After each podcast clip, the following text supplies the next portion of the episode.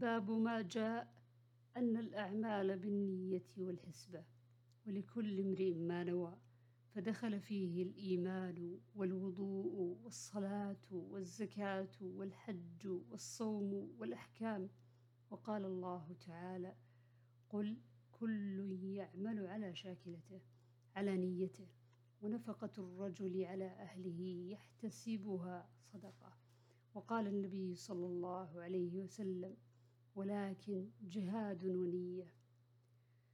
عن عمر بن الخطاب رضي الله عنه أن أن رسول الله صلى الله عليه وسلم قال الأعمال بالنية ولكل امرئ ما نوى فمن كانت هجرته إلى الله ورسوله فهجرته إلى الله ورسوله ومن كانت هجرته لدنيا يصيبها أو إلى امرأة يتزوجها فهجرته إلى ما هاجر إليه.